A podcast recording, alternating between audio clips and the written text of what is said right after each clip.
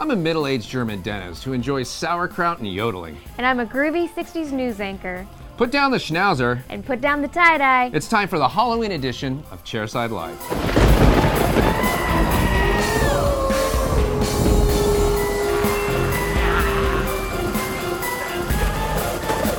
Welcome into our spooktacular episode of Chairside, nay, Scareside Live. Megan, you look far out. How are you doing today? Groovy, how are you? I see you're dressed as a German. I am. I'm a German waiter. I'm doing a double shift at the Hofbrauhaus, flying over there as soon as I get off here today. Nice. Well, do you know any German? I do know a little German, and he's right over there.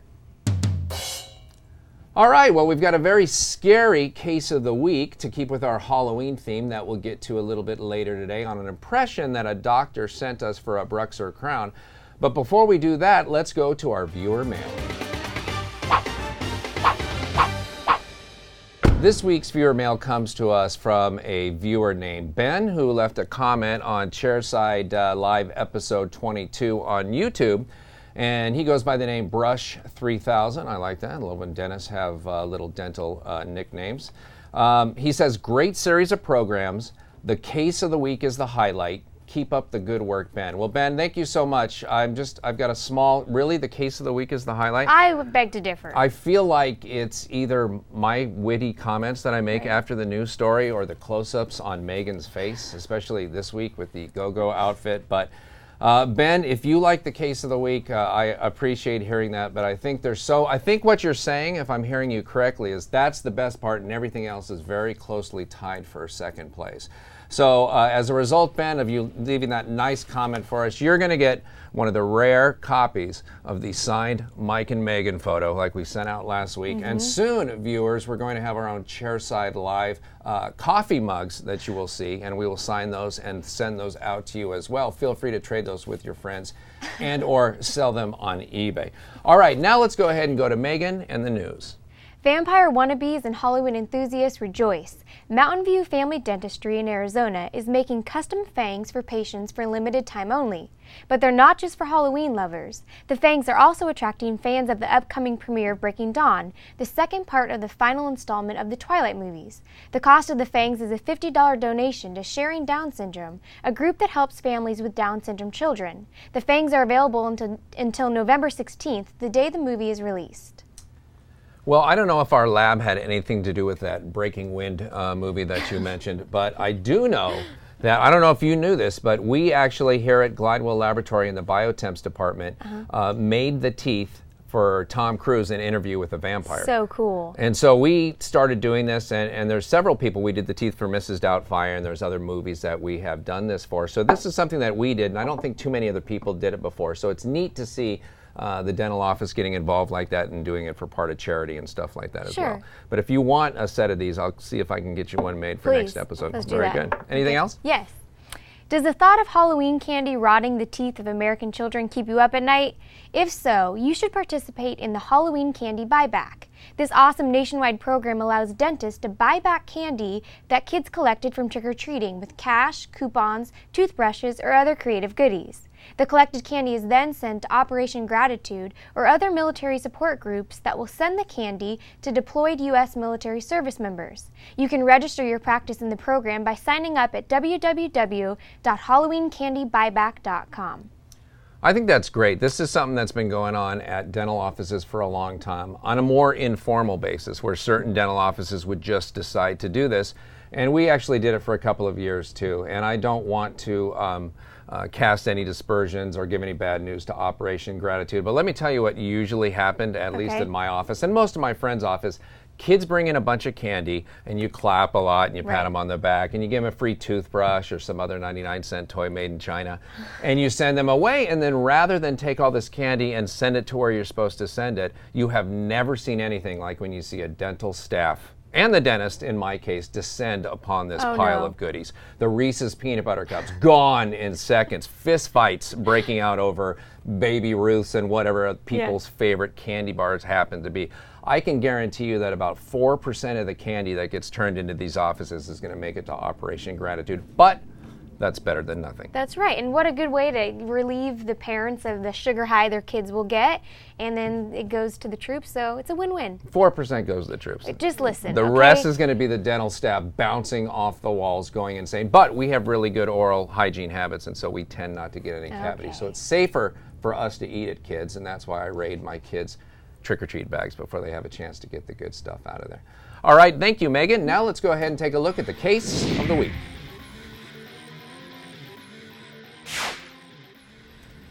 Since this case of the week is for the Halloween uh, edition of Chairside Live, I wanted to share something with you that was kind of scary.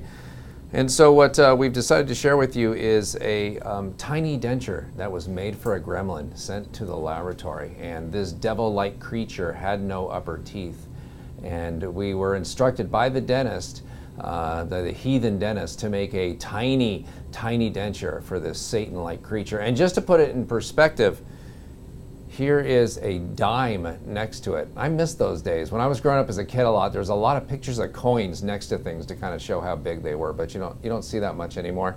And uh, the father of uh, that tiny gremlin uh, is a rapper. And here you see we've got uh, basically a grill of sorts, uh, but it actually hooks on and snaps on to the tiny gremlin's father's teeth and uh, makes him look pretty intimidating. So um, now that I look at it, neither of those are really all that scary. So let me let me bring out something that's actually I think a little bit scarier than both of those cases, and that is this impression. And uh, the doctor almost went with the Halloween theme for us. We've got orange and chartreuse. Orange and black would have been nice. I I'm not sure they make a black impression material, but as we look at it, you'll begin to see some of the scary aspects of this impression. Not a lot of wash material that's in there, and first of all, we've got a big divot here. There's just a, a big hole in the middle of the impression here. You can tell there was either a lot of fluid or some air that was caught there. And as we flip it over, you can see the patient, half of this last tooth, half of this wisdom tooth, was actually biting down um, right onto the tray. And this is one of those cases you've heard me say before how I'm not a big fan of these plastic trays because they bend a lot. That material is actually pretty stiff, and so we don't see a lot of flexure there. But anytime you're going to use a plastic impression tray, uh, I really request that you use a nice stiff impression material like this. Uh, for a second, let's go back to the tray that I like to use, that Clinician's Choice tray. And this is that tray, the Quad Tray Extreme from Clinician's Choice. And you can see how wide it is back here. And this is really one of the things that I love about this tray. It's also the fact that you can't squeeze it and deform it. So you can pretty much use any impression material that you want to use. But really, it's how wide it is back here that I like. And they're able to do that because it's a metal tray and not a plastic tray. And so for me, I have a much easier time being able to fit a patient's arch within that tray. You can see how much wider uh, this tray is than the plastic tray uh, underneath it. So when we're putting it in, we'll often rehearse. So we'll take this tray even before uh, the impression material goes in. So the patient will have the cords packed and the copper cap on, and then we take out the copper cap and we'll try this tray in and have the patient bite down on it two or three times just to make sure it's not impinging and to make sure the patient's not biting down on any part of the tray. And so when it, they go to close into it the fourth time, when it's got the impression material in it, they do a much better job of closing into it. And we see a lot less of this where the patient's biting on the tray. And so we really do not have a very good bite here at all. We don't have any bite that we can use. We'll have to try to hand articulate it.